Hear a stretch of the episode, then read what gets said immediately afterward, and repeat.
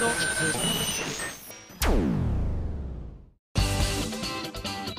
あさみのシンガーソングゲーマー。皆さんこんにちは。今休みの SSG 今回で279回目を迎えました。はい9月6日でございます。ヴィーナスのハルモニアのイベントの方も始まりましたね。各いう私は、えー、追憶の糸車のイベントが終わった直後ということで正直お？って感じ。2ヶ月連続リリースを今一番体感してます。やっぱ CD の発売の方は1ヶ月空いていたのでそんなにあのこう、まあ、2ヶ月連続リリースって早いなっていう感じはしなかったんですけどイベントの方は約1週間今日しか2週間くらいかなしか空いていなかったので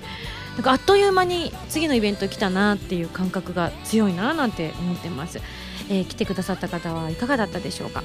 ちなみに、えー、今回はアニメイト横浜店さんそして秋葉原ゲーマーズ本店さんの当日となっておりまして翌日が私、えー、ソロで行くのは初めての、えー、埼玉アニメイトモラージュ勝負店さんでのイベントということで行ったことがないのでどんなところかもまだわからないのでねドキドキしながら向かいたいと思っております、まあ、特に私今は違いますけど埼玉はね一時期ずっと本席が置いてあったぐらい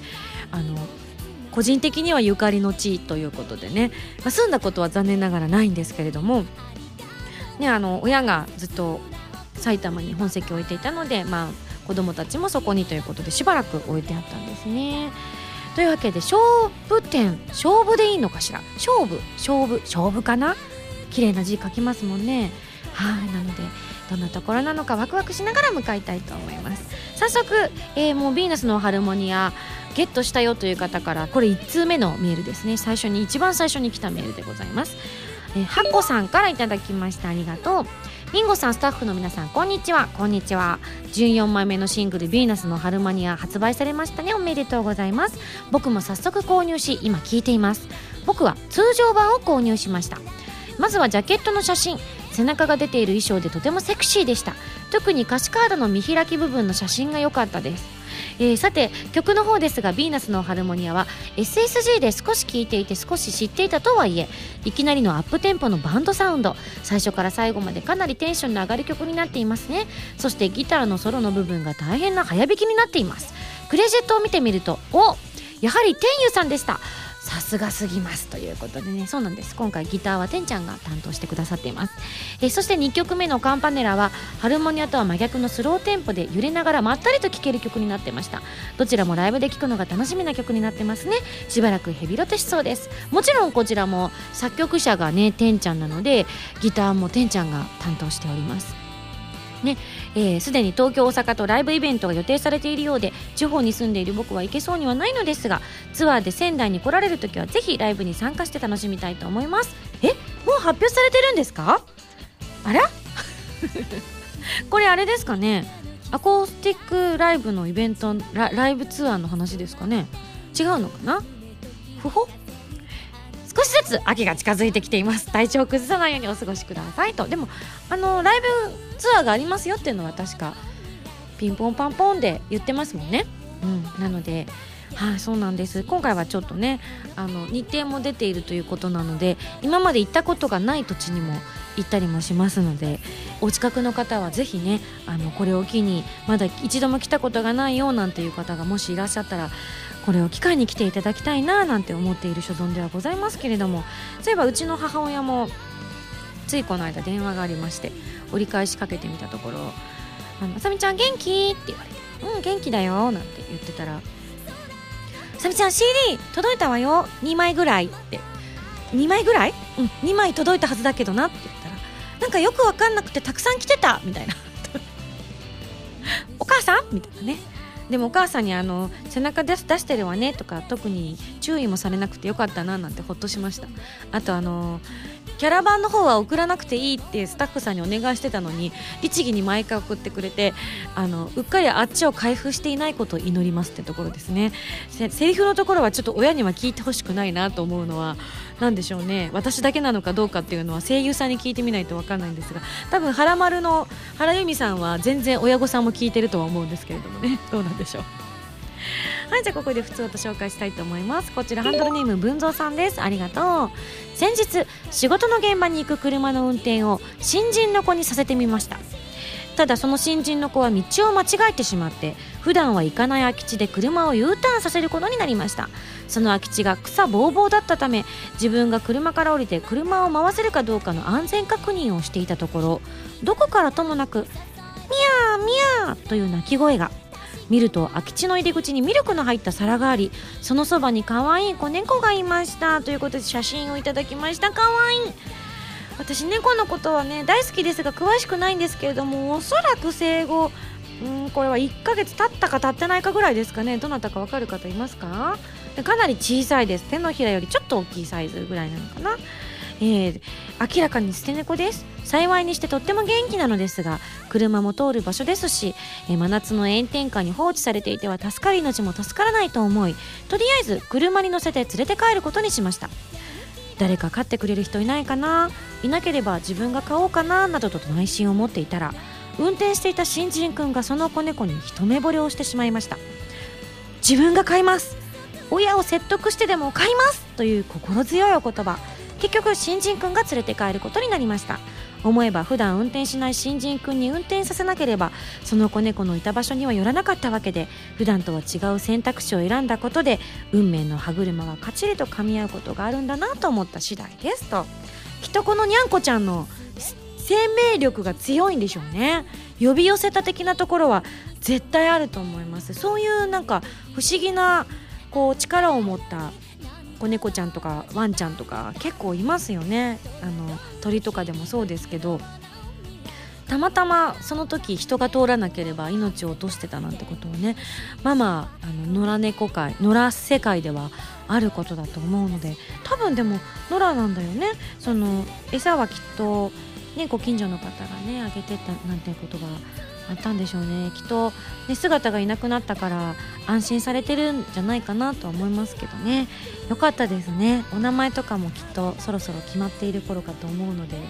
えー、彼なのか彼女なのかちょっとこの新人ちゃんもわからないですし猫ちゃんの性別もわからないですが彼らのね健やかな、えー、成長と幸せな人生をお祈りしたいなと思う所存でございます。いや可愛い。ちょっとね写真のね猫ちゃんのねこう眉毛みたいな模様になってるところがちょっと困り眉なのが可愛いんですよね。こううん？ってなってる眉してて常にこう考えているみたいなこう悩んでいるみたいな目をしているところがとても可愛らしいですね。よかったです本当に。はいというわけでえー、最近はねもう秋になってきて肌寒い感じになってきましたよね。うっかりクーラーつけっぱなしにして寝ちゃうと朝起きた時に寒っていうので起きてしまうなんてこともね増えているのでぜひ皆さんも風邪などひかないように気をつけてくださいね。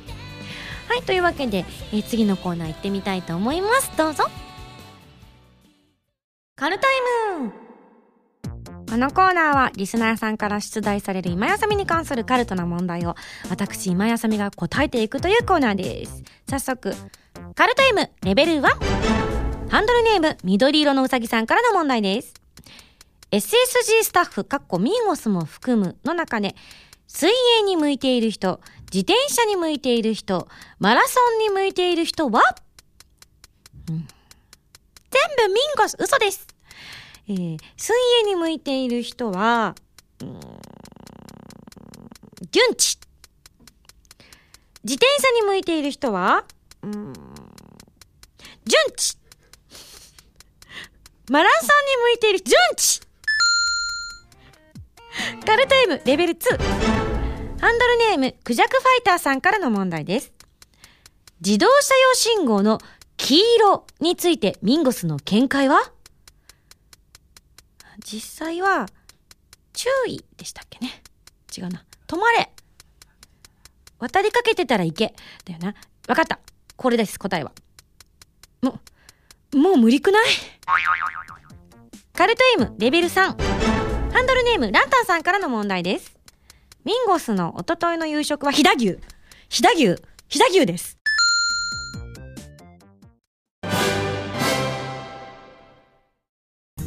今やさみの13枚目のシングル「追憶の糸車」が好評発売中です。タイトルチューンの「追憶の糸車」は神様と運命覚醒のクロステーゼエンディング曲になっています。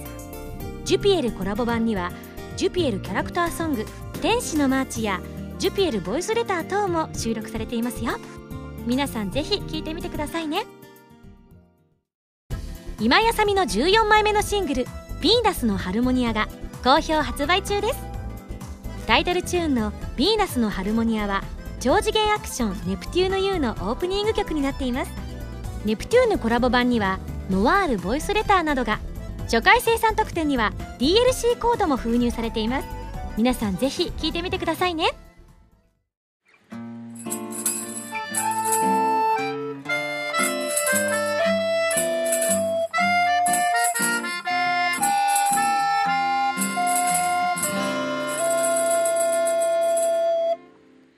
ファミセン。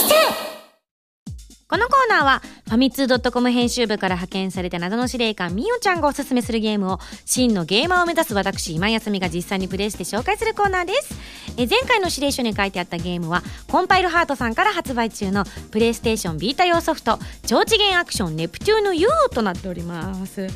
えー、私の華麗なる脱ぎ脱ぎさばきがね皆さんもご覧いただけたかと思います。えどんなゲームかと申しますとネプテューヌシリーズ初の 3D アクションゲームとなっています。ネプテューヌやノワールなどのキャラクターを操作してたくさんの敵をなぎ倒していくのが目的です。オープニングテーマは私今井あさみが歌っている「ヴィーナスのハルモニア」ということでありがたいことにね歌わせていただいております、えー、今回はですねキャラクター2人を選んで交代させながら使っていくデュアルシステムを採用しています。自由なキャラクターの組み合わせができちゃうということでまああの選んだいわゆるクエストによってはこう選べるキャラっていうのが特定されていたりもするんですけれどもね。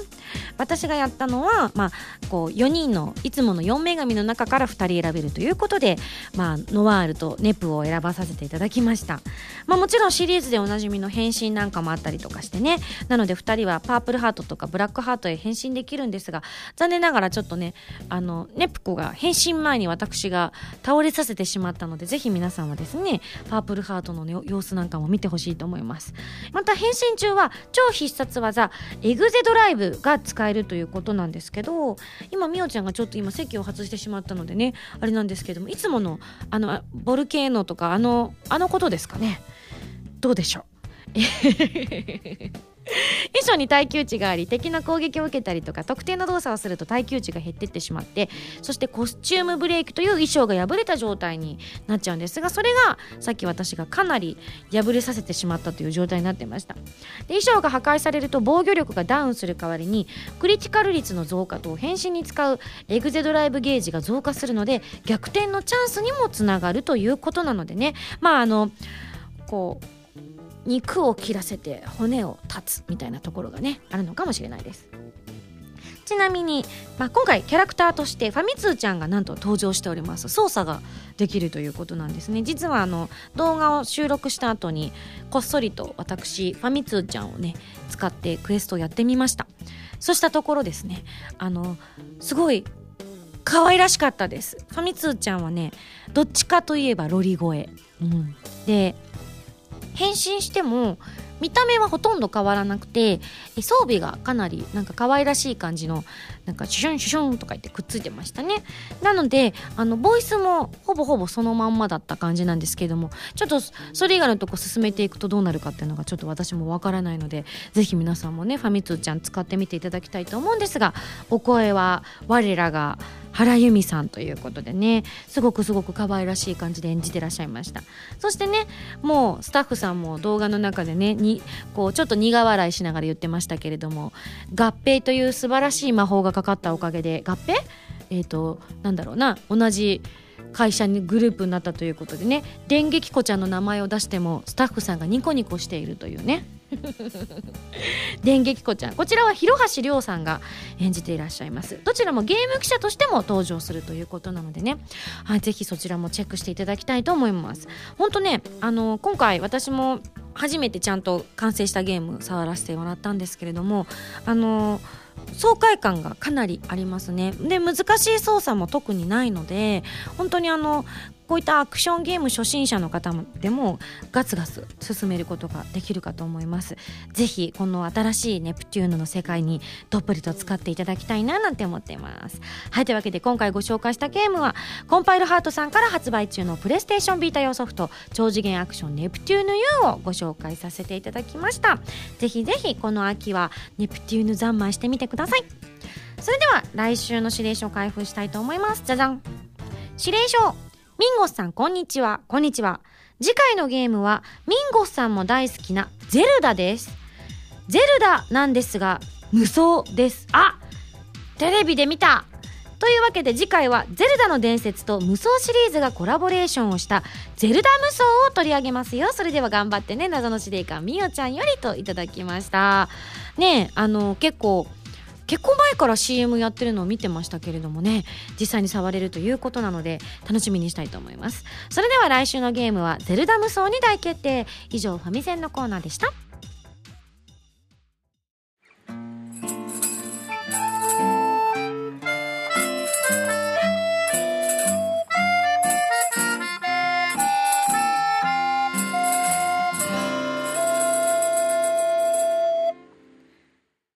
ミンゴスだよ。お便りコーナ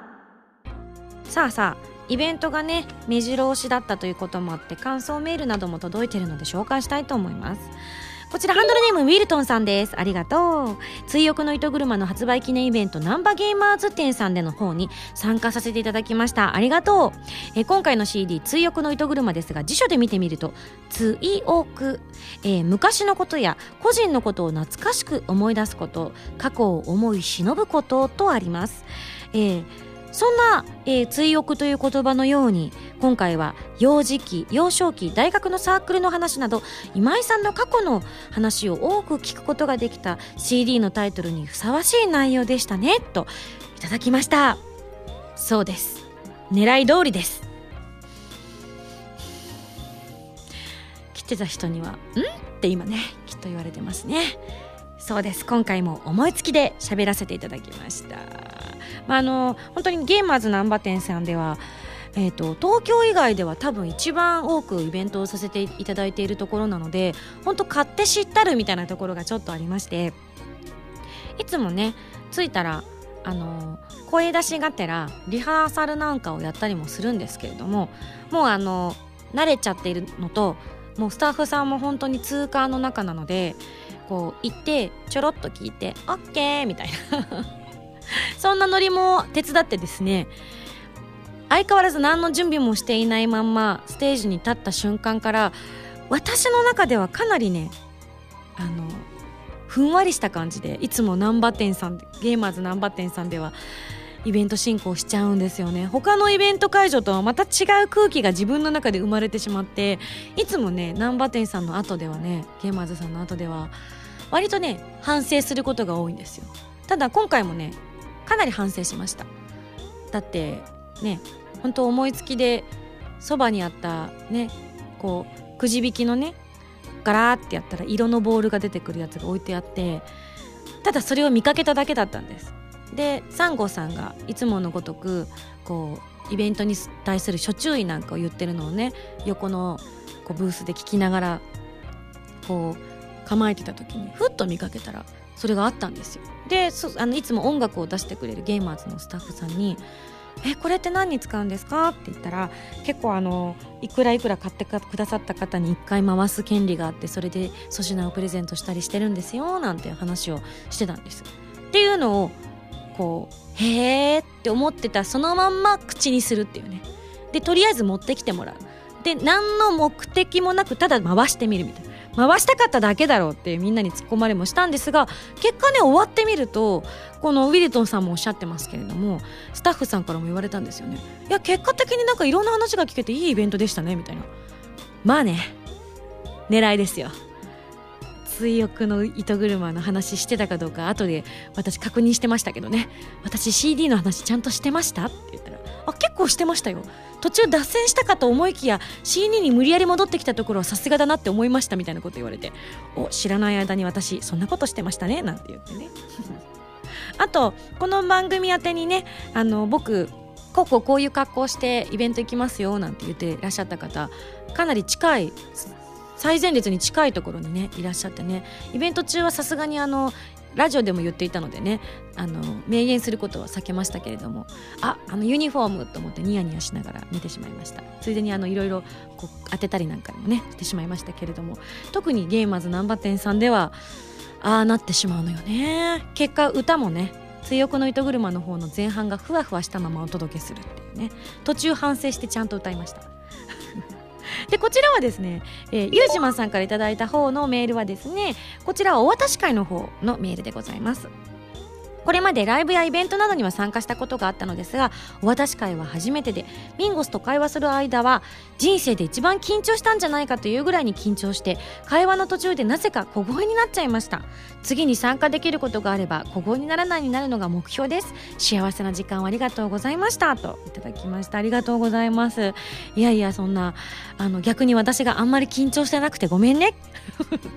久しぶりのねお渡し会だったんですけれどもあのアットホームな感じでね本当に皆さんが迎えてくださるのでいつも通りでお届けしてしまいました。あのそれこそ途中緊張しちゃってあの何話していいかわからないみたいなねお顔をされてこう見つめ合うみたいなね方も何人かいらっしゃって私もちょっとテレテレなんて思いながらね見つめ返したりもしましたけれどもそういうのもまたねなかなかイベントではないことですからはいそういうあのあまりお気になさらずに気軽にまた遊びに来ていただければと思います。同じようにこちらミミズさんからいただきました、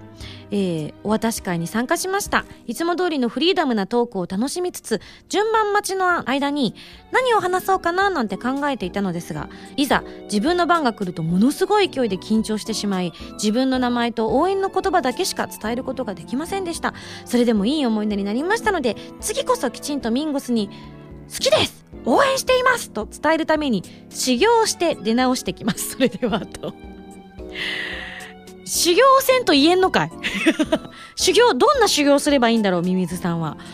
好きです応援していますじゃあまずはこれそうだな。ご両親に言ってみるってどうだろう。無理。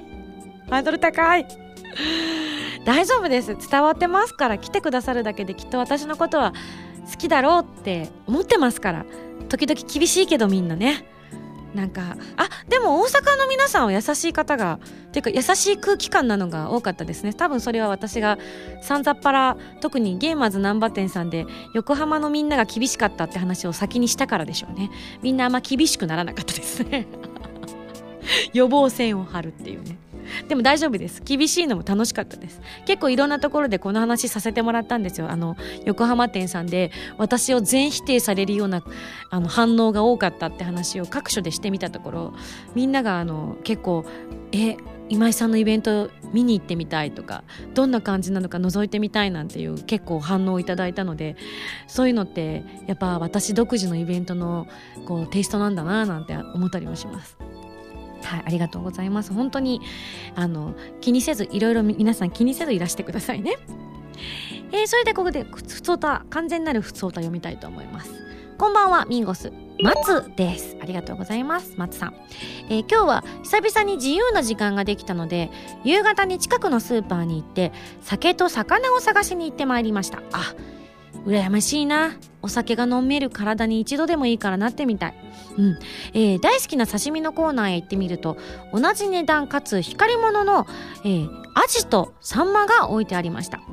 アジは山口産のせつき味というものがあってサンマは初物で見た目脂が乗っているのが丸分かりのものでした。ああなるほど。やべえこれどっちも食べてみたいわと思うものの己の欲望のままに行動するわけにはいきません。まあどちらか選ばないと結局ね明日食べようと思ったらね味が悪くなってしまったりもするかもしれませんからね。というわけで結局ミンゴスが山口県出身であることとお店の本当かどうかはわからないのですが当店にしかないという煽り文句が決め手になってせつき味にしてみました。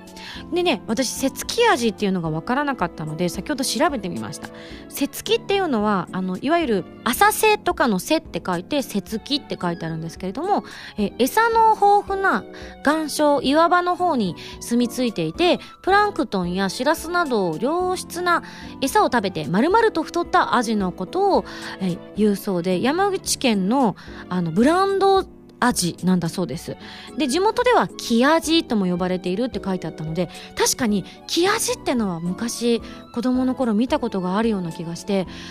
あの山口の味はプリップリしてますね確かに。ちょっとなんか他の味と違うなーなんて思ったことがありました。大人になって食べてみた時に思ったことがありました。それがきっとせつき味だったのかななんて思うんですけれどもまあ夏前とかからが旬みたいな話だったんですけれどもそれが美味しかったみたいですよ。やったね。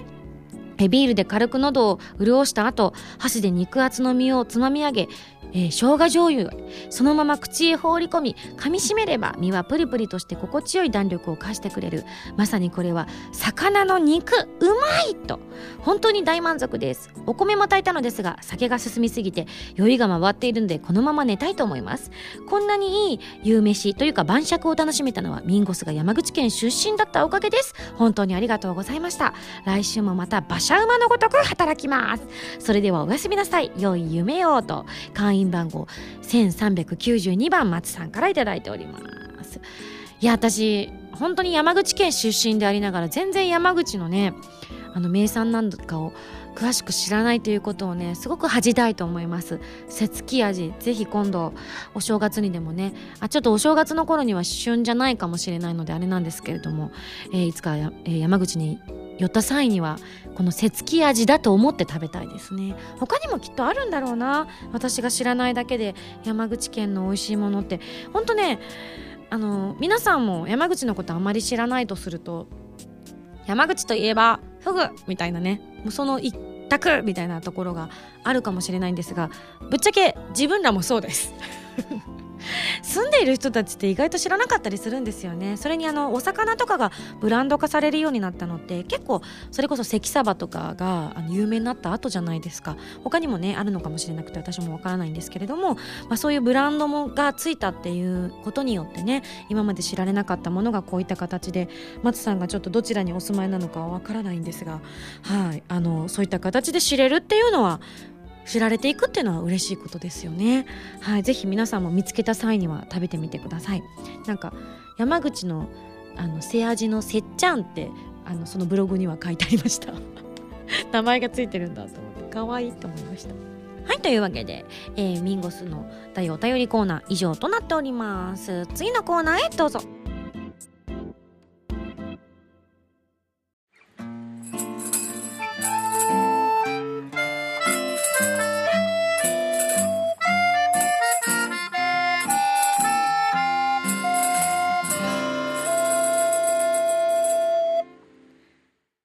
47都道府県への道。このコーナーは私今やさみが、えー、日本全国で歌を歌うためのライブをしていく47都道府県制覇を目指していくコーナーです。もちろんイベントで歌うのもありということで。今回はですね、えー、皆さんからいただいた新しい会場とそして今回ついに首都圏埋まりましたというわけで岐阜県のお話なんかもさせていただきたいと思っております。こちらはハンドルネームメタさんからいただいたメールです。えー、今回はこんなところでもライブとかができないかなと思ってメールさせていただきます。場所ははもうこれ聞いただけで採用したい。熱海温泉にあるホテルニューアカオの中のレストラン。メインダイニング錦です。座席数は450名。メインダイニングでは毎晩ディナーショーが開催されているとのことですので、え音響や鑑賞という点では問題ないかと思われます、えまたホームページにある通り演奏会コンサートのできる大ホールメインダイニング錦があるということなので団体で宿泊予約をすればレストランを貸し切ってコンサートが可能のようです。温泉あり新鮮な魚介を使った料理ありで今やさみディナーショーを見てみたいのです。ちょっと費用が高くなってしまうかとは思いますがこのような形でのライブはいかがでしょうかとね。ディナーショーか。ディナーショーってさ難しいよね。だって私食べながら歌うわけでしょ？あれ？違うの？ディナーショーって私は私は食べない？嘘でしょ？そんなことがあったら原由美さんに怒られますよ。ディナーショーは私も食べるものでしょ？だから私も食べつつみんなと一緒に食べつつたまに歌うんじゃないの？え？なんか急にテンションが下がる。マジか。私行ったことがないからディナーショーって。いつかねあの伝説の中島みゆきさんのねディナーショーって本当に有名じゃないですか。あれに行ってみたいななんてねずっと思ってるんですがなかなか、ね、行く機会もなくて残念だななんて思っていたりとかしてたんですが。そっかそうだよね。中島みゆきさんそう思うと食べないよね。おかしいよね。あそっか。私みんなで乾杯して私が食べた後にしばらく経った後に音楽がかかって歌うのかと思ってました。へえちなみにそのメインダイニング錦さんは綺麗な会場ですね。レッドカーペットですよ下が。で天井も高くてあ美味しそう。まあ熱海でご飯が美味しくないわけがないんですよまず。熱海のご飯本当美味しいですからね。何でも。山も山の幸も海の幸も本当に新鮮なものが手に入るということなので。うわー飲めないけどビールも美味しそうに入れてるな。これは素晴らしいですね。ただなわあこの総料理長さん料理うまそうな顔してる。絶対美味しい。いくらぐらいになるんだろうね。私あの全然ほんと知らなくて松田聖子さんのディナーショーがなんか昔10万円っていうのを聞いたことがありましたけどそれがなんか10万円で出したのか10万円になったっていうの話なのかも全然わかんないんですけどそのぐらいなのか 2, 2万5千円ってのも見たことあるな。あ本当にご飯次第なのかな？ご飯の内容次第なのかもしれないですけど、ね、絶対美味しいでしょうからね。いくらぐらいなんでしょう。ただ温泉地っていうのが最高ですね。やりたいな。ぜひ。これは熱く熱くプッシュしていきたい。でも全国各地の温泉地よりプッシュしていきたい。他にもあるありますからね。本当に行きたいですね。絶対みんなも癒されていいと思うんです。絶対温泉地の場合はあの本当にあのツアー会社さんと協力してねバスも手配していただきたいですよね。そしたら皆さんも運転しないでとか電車とか乗らずにねもうそのままバスで行けちゃうっていうので帰りも寝て帰ってこれるっていうので最高ですかね。やっぱ温泉入った後運転するのって運転手さんかわいそうじゃないですか。なのでねいいな。ただ熱海はね新幹線がかなり便利ですからね。私も昔由美さんとなんかフラッと休みができたからどっか行こうって言って熱海にね行ったことありますけどあの私たちはやっぱ車がないのでそういった、ね、電車のアクセスがいいところっていうのは本当に助かるんですよね。いいな。行きたいな。続きましてこちら。藤原愛鳥さんから頂きました。いつもありがとう。みんな忍者って知ってる？というわけで実は忍者で有名な伊賀の里というのは三重県にあるのですがご存知でしたでしょうか？今回はその三重県にある史跡旧崇光堂を紹介したいと思います。ここ、はあ、もういつか全然わかんない。え文政4年。1821年に藩校として建てられたもので建設当時のままを残した歴史情緒あふれる和の空間が魅力となっております。定員は 座席数じゃないんですね。すごいなこれ。70畳。畳と書いて70畳程度。駐車場もないのですが近鉄伊賀線上野市駅から徒歩5分という大変お買い得な物件となっております。買わん買わん。買えん買えん、えー、ここも和の空間がとっても素敵ですので忍者券で和ライブなどいかがでしょうか。終わりだよといただきました。さあ忍者になれる。でもこれドレスコードは完全に忍者の格好っていうことになっちゃいますね全員。ちなみに今見てみましたがわあすごい。本当にこう今いわゆる地図がね後ろ下に出ててねこう見てるんですが公園の中にあってお城とかも近くにあるみたいだからすごく観光的にも素敵ですね。へえ行ってみたいな。わあ立派な建物。すごいね。いやこれね立派すぎてどうしていいかわからないね。ただ許されるのならばって感じはしますね。ただこの忍者の里でやるためにはちょっと忍者の曲作りたいですけどね。書き下ろしで、うん、あとカバーで忍者服部くんとか歌いたいですよね。わすごい！これ多分近鉄伊賀線の今車両が検索していただいたんですけれども覆面忍者のイラストが書いてあるんですが超印象的です。めちゃくちゃ印象的なのでぜひ皆さんもググってみてください。衝撃的なぐらい印象的です。これ夜中に目のところだけ光ったらマジ怖いな。はいというわけでありがとうございます。そしてそしてついにこちら一件埋まりましたね。本当に皆さんのご協力のおかげだと思っております。ありがとうございます、えー、会員番号101番ハンドルネームフェーザーさんからいただきました。今井さんこんばんはフェーザーです。本日行われた通訳の糸車の発売記念イベント in 岐阜参加しました。まさか自分の住んでいるところの近所であさみさんのイベントに参加する機会があるとは思ってもおらず参加できたことをとても嬉しく思っています。本当に日本一ソフトウェアさんとアニメイト岐阜店さんには感謝がつきません。あさみさんからも岐阜に来られたことを嬉しく思っているのが伝わってきて幸せな気持ちになりました。もちろんイベントはとても楽しめましたよ、えー、可愛い歌にニヤニヤさせていただきましたし私あのついに歌ったんですよ。キャラソンを。えー、ジュピエルさんのキャラソンをねもう日本一ソフトウェアさんで歌わなかったらどこで歌うんだっつって多分もう他に披露する機会もめったにないだろうっていうことでね歌ったんですがあの自分でも気づいてました。歌ってる間中誰とも目が合わなかった。ずっと下か上を向いていたね。目を合わせられなかった。歌っている私を見てほしくないっていう思いが先行しちゃって。ジュピエルも多分ねそういうタイプだと思うんですよ正直。歌を歌うのを見られたくないんじゃないかなって勝手に思ってます。多分。シンさん以外には見られたくないみたいな。だって普段さ優秀なね天使としてこうねお姉様って言ってねこう下にたくさん部下もいていう状態であの歌を歌うわけですよ。そりゃ見られちゃあかんべよ。っていうのもあってねちょっと目を泳がせながら歌っておりましたが、まあ、その後のイベント後は岐阜を堪能できましたでしょうか、えー、私は仕事で各務原に移ってきたゆえ地元の特産や名店にいまいち疎くて提案できなかったのが残念です、えー、そうなんですね。今回あの岐阜にお住まいの方岐阜といえばみたいなのを教えてくださいなんて聞いたところ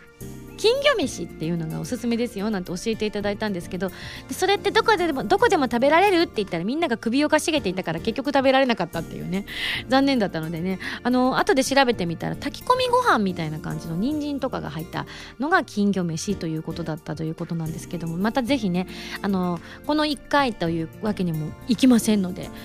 約束もしましたからねあのアニメート岐阜店の店員さんとかともあのまたぜひイベント一緒にやりましょうなんてお話もさせていただいたので、えー、一度と言わず二度三度足を運びたいななんて思っているんですけれどももし次に各務原にいらっしゃる機会があればぜひ桜の咲く時期にいらしてくださいね。近くのこれは新京川でいいのかな？桜並木は見事ですよ。他にも市内至る所で桜が咲きとても華やかになりますということでね。結局ねイベントの後スタッフの皆さんとですねあの温泉地に行ってまいりました。長良川温泉っていうのがあの岐阜城の近くにあるということであの私はね運転もしていないのでこうのんきにねイエイイエイって言っていたので車で、うん、30分前後でしたかね。結構ゆっくりあの走らせていたのもあったのでねこう岐阜の街並みを堪能しながら私の大好きな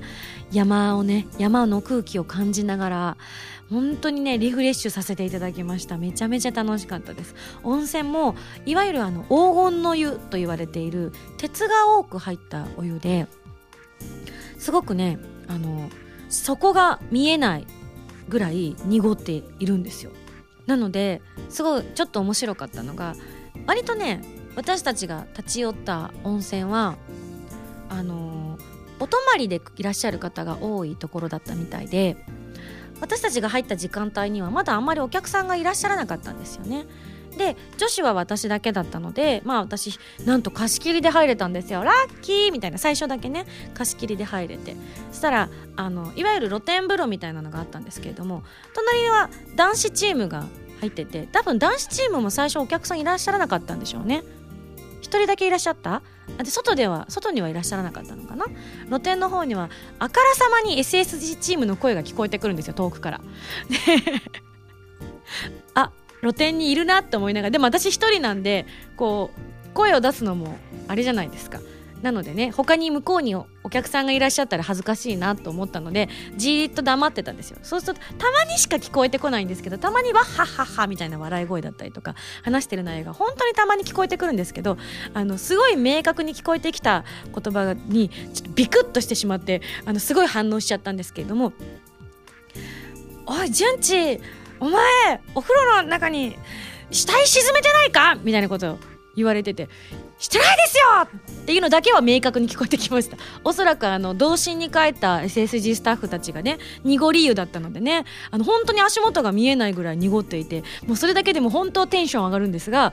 テンション上がりすぎてそういう子供じみた会話をしているんだなっていうのが聞こえてきて微笑ましく思いましたね。であの本当にポカポカしながら外に出た後にですね先ほどのカルト M でもちょっと申し上げましたが結局何を食べようかっていうのでいろんなところをですね結構ね今回みおちゃんがね残念ながらいらっしゃらなかったというのもあってあの現地でのご飯を決めるのは大体今私になっているんですよ 実はミオログを受け継いだのは実は私でなんかここ12年ぐらいずっとそうなんですけど何を食べたいかとかあのどこに行くかっていうのをひたすら携帯で調べて情報をゲットするのは実は私だったりするんですよね。で皆さん何食べたいですか？って聞いてやっぱ肉じゃない？っつって飛騨牛食べたいって言うんですよね。もう本当に血色児童たちですから。温泉に入ってテンション上がるようなねあの少年心を持った人たちなんで肉肉肉っていうことになりましてあの検索して行ったところがまあ美味しかったですね。本当に霜降りのお肉だったりとかいろんなお肉を食べさせていただいたんですけれどもとてもとてもやっぱり地元というところも相まってリーズナブルに提供してくださるお店でしてですねいい味してるわ正直もうみんな食べた瞬間に「はあ!」って言ってましたからね「ふわおいしい!」みたいなでも出てくる料理出てくる料理全て美味しくて。であの各務原の名産のキムチもしっかりと食べさせていただきました。やっぱちょっと独特なんですよね。あのいわゆる韓国のあの本場のキムチに近い味がするって言ったら一番いいのかななんて思ったりするんですけれども。なんかあれなんですってね。なんでキムチが名産になったかっていうとあの韓国のどこかの都市と姉妹都市になったのがきっかけっていう風にね聞きました。なので結構最近のことなのかも最近っていうか、まあ、ここね十数年のことなのかもしれないなって詳しい事情はちょっとわからないのでぜひ皆さんググっていただきたいんですが そちらもねしっかり食べられたのがとってもとっても幸せでしたね。ただね反省が一つ。調子に乗ってかなり食べましてですね。帰りの新幹線がまあ苦しかった。ずっと言ってましたね私。苦しい苦しい苦しいよっつって。あの前日のね実はこう愛知県の方でご飯を食べたんですがそこのご飯もすっごい美味しかったんですよ。で店員さんがめっちゃ可愛かったんですよ。でそれだけでもねほんとねもう100倍美味しく感じるところなんですけれどももうそのなんだろう予約を取った時からその女の子が本当に可愛らしくて実際に会って「ああの時予約を取らせてもらったものです」っていう挨拶をしてくれたんですけれども「あ可愛いみたいな。もうねそれだけでホクホクになったんですが料理も美味しくてなんかあのひつまぶしを食べたんですがひつまぶしとはいえ実はそれがうなぎじゃないんですよね。なんかいろんなバリエーションがあって私たちはなんかお肉のひつまぶしを食べたりもしたんですけれども。肉ばっかり食べてますね。あら。あららららら。大阪の時はお好み焼きをねとあと焼きそばを食べましたけれども。いやー美味しい旅行でした。ただね反省です。食べ過ぎたのでダイエットです。頑張ります。いや楽しかったです本当あのいいところだなって改めて感じましたあのイベント中にも何度もお話しさせていただいたんですけれども日本一さんのソフトがすごくあのなんだろうなこう優しい印象を受けるゲームが多いなっていうのがあの土地がこう絶対に影響しているんだろうなっていうのをすごくすごく感じました。ぜひあの皆さんもですね本社の方にはこういったイベントがない限りはなかなか入ることは一般の皆さんはできないんですけれどもだから今回入れた方はね本当にめったにないというふうには聞いているので大ラッキーだったとは思うんですけれども近くにあのプリニークラブっていうのがありましてそこではもちろんあの日本一さんの扱っている商品も置いてありますしあのカードゲームなんかのねあのも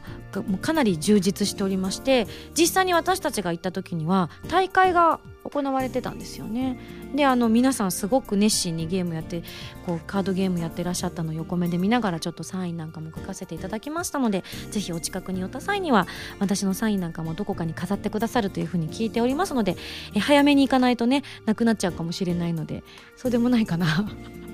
ぜひ近くに行った際にはプリニークラブの方にも足を運んでみてくださいねなんかあの名古屋の金山店さんの方にもあるということなのでそちらの方にもサインを書かせていただきましたので。ちなみにさっきの、えーと、新京川って私が言ったの全然外れですね。新境川。恥ずかしい。あ恥ずかしい。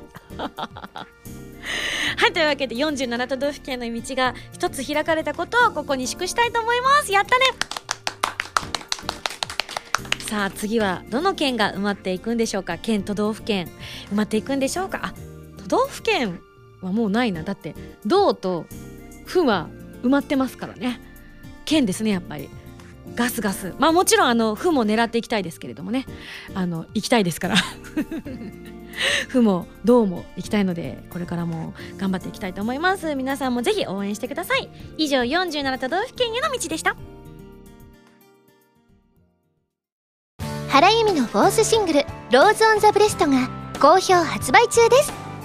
タイトルチューンの「Rose on the breast」は神様と運命覚醒のクロステーゼエンディング。カップリングの「 In the Rain」はコープスパーティーブラッドドライブオープニングになっています。DVD 付き版には「Rose on the breast」ミュージックビデオも収録されています。皆さんぜひぜひ聴いてみてくださいね。私今井あさみがいろいろなゲームに挑戦したり曲を作ったりする歌とゲームをテーマにしたラジオ番組「今井あさみのシンガーソングゲーマー」私の新曲がいち早く聴ける期間限定視聴コーナーはファミツー .com だけで配信中なのでぜひチェックしてくださいね。今井あさみの SSG ファミツー .com で毎週土曜日0時より配信中です。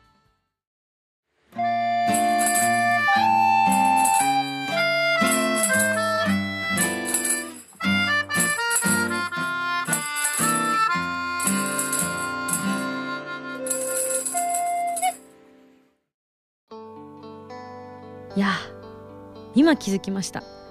もういろいろ発表されてて次はどこが埋まるんでしょうか？ってもうみんな知ってるわってってね。よく考えたら明日埼玉埋まるでしょ？わーい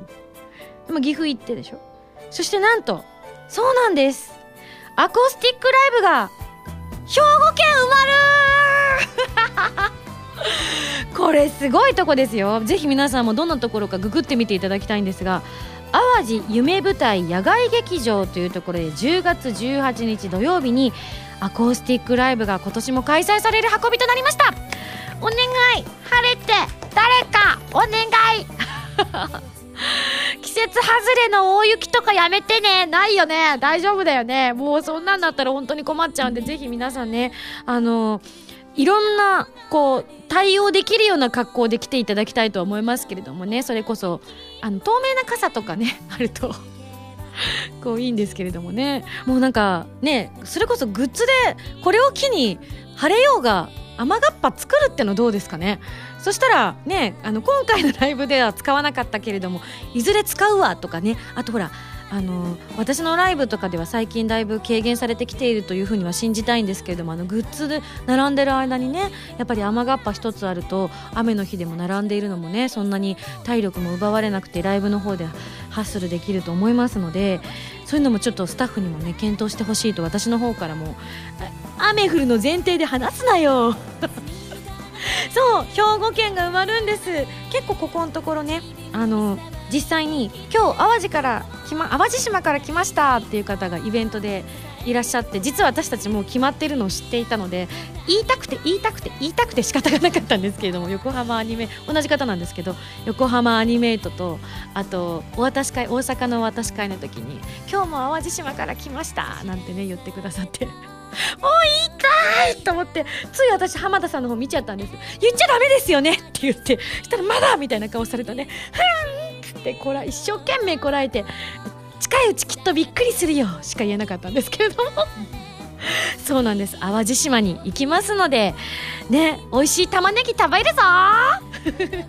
ぜひ皆さんもねあの遊びに来ていただければと思います。そして11月26日にアコースティックアルバム「リトルレガシーが発売されることが大発表されているんですがそのアルバムを引っ提げてのライブツアーが開催されることになりました。イエイ。しかも聞いてください。会場が東京大阪小樽新潟です、まあ、小樽北海道なんですけど。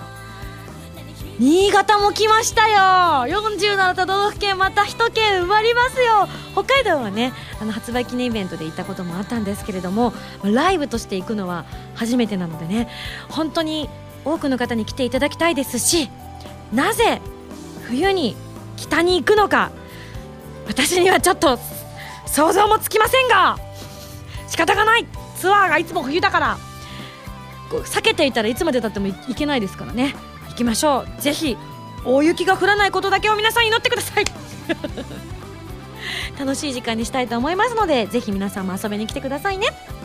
はいというわけで番組では皆さんからのメールを募集しております。普通歌ぎて歌など各コーナー宛に送ってください。宛先は SSG のホームページに書いてあるアドレスから題名に書くコーナータイトルを本文にハンドルネームとお名前を書いて送ってきてくださいね。次回の配信は2014年9月13日土曜日となっております。まああの台湾が近づいてまいりましたけれども他にもですねたくさんライブなど出させていただく予定がありますので詳しくは私の公式ホームページもしくはアーリーウィングの事務所のホームページなどをご覧いただければ詳細が載っておりますのでぜひ見てみてください。